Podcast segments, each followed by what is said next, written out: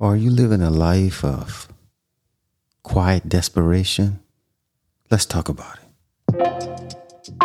Welcome to K&X Unscripted with your host, Keith B. An exceptional, open minded individual who enjoys sharing one on one conversations with people from all over the world. He explores their passions, backgrounds, and cultures, generally, what keeps them excited about life. This podcast is a raw, unscripted conversation, real talk about everything race, culture, sex, marriage, sports, and more with no limits. So if you're ready, let's begin the conversations. This is the K and X Unscripted Podcast. Here's your host, Keith B. Good evening, everyone. Welcome back to the K&X Unscripted Podcast with your host, Keith B. It's Monday evening. I hope your week started off really, really positive. I hope you had a good weekend. And we back right into it. We back right into it. This is the last week of March. It's exciting. It's exciting. The months are moving right along. Moving right along. As you know, I normally do podcast episodes on Monday mornings, but got a little something going on the next month or so.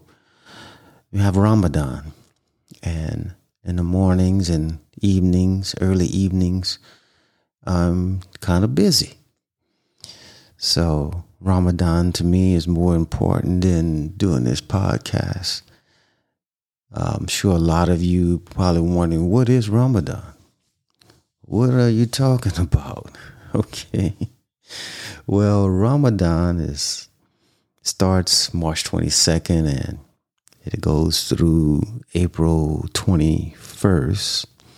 And Ramadan is a month long Islamic holy observance that's observed by Muslims around the world. I am Muslim. I do follow the Islamic faith and Ramadan is very important to Muslims. Right? It is the ninth month of the Islamic calendar, and it, it's believed that the first verses of the Quran was revealed to the Prophet Muhammad, peace be upon him, during this time. You know, during Ramadan, during Ramadan, uh, Muslims are expected to fast, fast from dawn until sunset which mean abstaining from food and drink and water and sexual activities. That's right, sexual activities. So we fast and we consider this as a form of spiritual purification, and it's a way that us Muslims show devotions to Allah. And this also allows a lot of us Muslims to use this time to reflect on our lives and reflect on self forgiveness and reflect on forgiveness of sins. And, you know, we also offer charity to those who need during this time period. And this goes on again till the 21st. And, and uh, at the end of Ramadan, it's marked by uh, a holiday called Eid, which we celebrate with family and friends and we have special prayer and we exchange gifts and but overall, you know, Ramadan is a time of a special or spiritual renewal with community, with strengthening of one's connection with Allah. You know, for me, it's uh, it's very important. You know, for me, Ramadan is important both religiously and for personal reasons. You know, it helps me meditate, helps me continue to, to connect with my thoughts and help me deal with personal issues that I have on my own. And it's also helped me stay in the right direction, this spiritual journey that I'm on in Islam. So that's the kind of overall view of, of uh, Ramadan. You may hear someone explain it a little different if you ask them, but for the most part, that's what Ramadan is. And so that's what I'm entrenched in the next month or so. So our podcasts may be on Monday evenings or it may not even be this the, the next couple of weeks during Ramadan. But that's enough of Ramadan because, again, I don't talk about religion and politics on this podcast. I talk about everything else but that. I do not talk about religion and politics. But I was going through the podcast, the K&X Unscripted mailbox, and I was reading this one note that this guy sent me. I'm not going to say his name, I'm not going to say where he's from. He asked me not to. But he wanted me to speak on, on dissatisfaction. This man has been married for 20 something years. He has it all, from what I read in the letter. I'm not going to read the letter, but from the letter, um, I've learned that he has it all. He has the cars, he has the jewelry, he has the wife, he has the kids, he has the dog, he has the cat, he has the big house with the pool. You know, he can travel and go anywhere he wants to go. And he's still not satisfied. He's still not happy with his life. He's not happy he was able to do the things he really wanted to do. You know, he was kind of forced in a direction that his parents forced him in, and it's not what he really wanted, even though that direction helped him financially to get all the things he wanted to get or wanted to have. He's still not happy. So he's living his life of quiet desperation. That's what he's living a life of quiet desperation. You know, it's been said that there's a massive amount of people who live this life of quiet desperation. And some think it's misplaced value is the cause of this. You know, we feel a void in our lives and we attempt to fill it with things like money and possessions and and accolades and just stuff. And we think these things will make us happy and when they don't, you just seek more. You just try to get more of these things. You know, some people believe that some people believe that the value we attach to these possessions and status is just misplaced. You know, they they aren't the things that keep us happy. And it may even help more than they they may even hurt, I mean, more than they help. You know, I believe misplaced values contribute to a life of quiet, quiet desperation. But it's still possible to value all the right things and live a quiet life of desperation too. You know, we live our lives of quiet desperation when we reassign ourselves to dissatisfaction. A life of quiet desperation is accepted of and surrendered to circumstances. It's being like stuck being like stuck and thinking there's no way out of the situation you're in. And you just accept the situation for what it is and you never move on from that. You think that's just how it is. I'm just going to be here. I'm just going to be in this. I'm just going to be at this job. I'm just going to be in this relationship. I'm just going to be here, stuck. Quiet desperation, lives are frustrated, they are passive, they are unfulfilled. So I ask you the question Are you living a life of quiet desperation? Are you living a life of quiet desperation?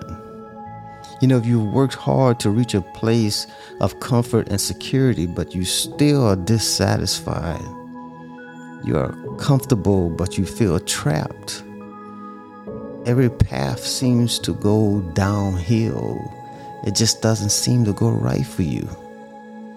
I mean, you have convinced yourself you are not talented or creative or disciplined or lucky enough to pursue your real dreams, the thing that you really, really want to do. You think you are not one of the chosen few, so you resign yourself to mediocrity. You accept the powers and fears that hold over you, and, and you work within those constraints. You're like tied up. You concede to your fears rather than confronting them. You refuse to do anything scary or new. And I ask you the question again Are you living a quiet life of desperation? Are you living a quiet life of desperation? The people who live this kind of life, they are their own worst naysayers.